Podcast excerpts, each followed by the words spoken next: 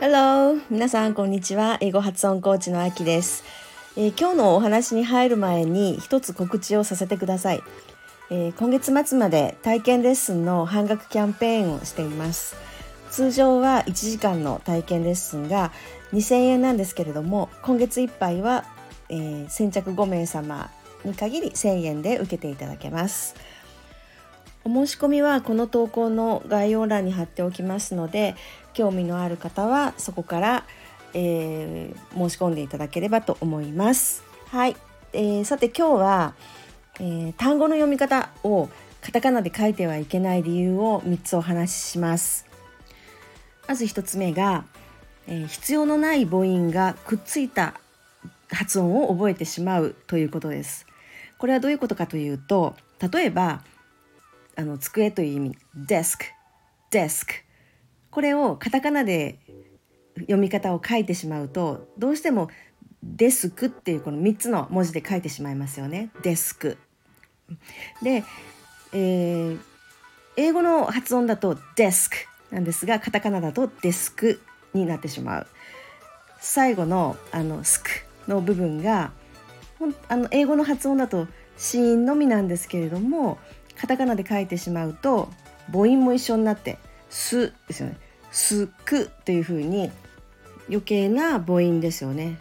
ううというのが「すくううう」この「う」が入ってしまうということです。で英語っていうのはもともと子音が必ず母音に母音と子音が必ずあの一緒になっているっていう音ではないですよね。子音だけの発音のところっていっぱいありますよね。ところが日本語になると必ず子音と母音は一緒になってますよね。例えば「か」だとしたら「KA」ですよね。「キー」だったら「KI」ですよね。でその余計な母音本当は子音だけでえー、シーンだけじゃないといけないところを日本語のカタカナで書いてしまうがために余計な母音が入ってしまうでその入った状態で、えー、覚えてしまうということになります。これが、えー、1つ目で2つ目が英語の音を日本語の一番近い音に入れ替えて覚えてしまうということですね。あの英語の音は必ず日本語にあるとは限らないじゃないですか。その例えば V、V ですね。V の V っていう音。これ日本語にはないですよね。ないから一番近近い音のバビブベボで書いてしまいますよね。例えば、えー、ban と van。ban こっちは ban で van これは van これを両方とも日本語でカタカナで書くとバンですよね。なので両方ともバンという同じ音で記憶してしまうし目からの情報でも同じですよね目の情報も耳からの情報もバンっていう風に覚えてしまうので、えー、それが聞き分けられなくなってくるんですよね脳はもうバンとしかあの記憶していないのでそれをバーンとバーンって言われたとしても聞き分けられないってことになるんですよね。で一番近いっていうのは同じではないんですよね。えー、近い音日本語の一番近い音を、えー、使うと使ったところでそれは同じ音ではないということなのでカタカナで覚えるっていうことは全く違った音で覚えるということなんですよね。はい、これが2番目。で3番目が、えー、仮にこう日本語の文字を駆使していろんなルールを作って読み方を書き表したとしてもそれはもう共通のルールではないので全く汎用性がないということですよね。これが3番目です。例えば、えー、参考書とか、うんまあ、いろんな、えー、ウェブサイトとかもそうなんですけれども読み方を発音記号を使わないでカタカナだとかあの、まあ、いろんな文字を駆使して、えー、読み方を書いている表しているあの参考書とかいろいろあるあるんですよね。例えばうんさっきの B と V の違い例えば B の方はカタカナで書くけど V の方はひらがなで書くとか。あと R と L の違いも色をねあの R の方は赤だけど L の方は黒でとかそういういろんなルールをこう作ってでこうカタカナとかそういう発音記号じゃない文字文字であの表そうとしている、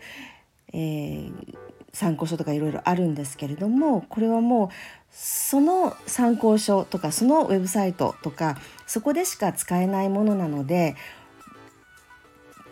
2冊目の参考書違う出版社から出てる2冊目の参考書を買った時にまたそのルールを覚え直さないといけないですよね。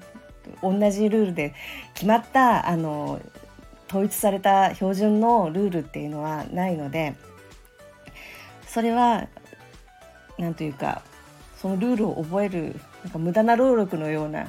気がします。はい、これが3つ目ですね。私はやっぱり発音記号を使うのがいいんじゃないかなと思うんですよね。ただ慣れるまでに少し時間はかかると思います。ちょっと前にあのググってて見つけたんですけれども中学校1年生の英語の教科書って発音記号が書いてないらしいんですよね全部の出版社かどうかわからないけれどもうちは載せてませんっていう、えー、書いてある書いてる出版社のウェブサイトがありましたっていうのがアルファベットにまだ慣れてない中学校1年生に発音記号も一緒に載せてしまうともうどっちがどっちなのか分からなくなってしまうこんがらがってしまうかもしれないからというので発音記号は中学校2年生から載せていますって書いてあったんですね。でまあまあなるほどなとは思ったんですけれどもでもねある程度もうある程度っていうかもうアルファベットが頭に入っているのであれば発音記号を使っても別にもう、うんえ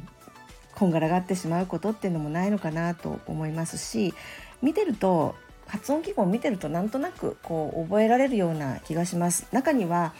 本当にその口の形を文字にしたようなものもありますしそんなたくさんあるものでもないので種類がこう無限にあるようなもんでもないので、うん、あの少しずつ慣れていくのがいいんじゃないかなと私は思います。まあ、もちろん英語にもいろんな方言があってで全てが同じ発音記号での表せるものではないんですけれども例えば南部の方言を学ぶっていう人であれば使えないかもしれないけれども標準的な発音を勉強するのであれば発音記号を使うのがいいんじゃないかなと思います。はい、では今日は以上です。最後までお聴きいただきましてありがとうございました。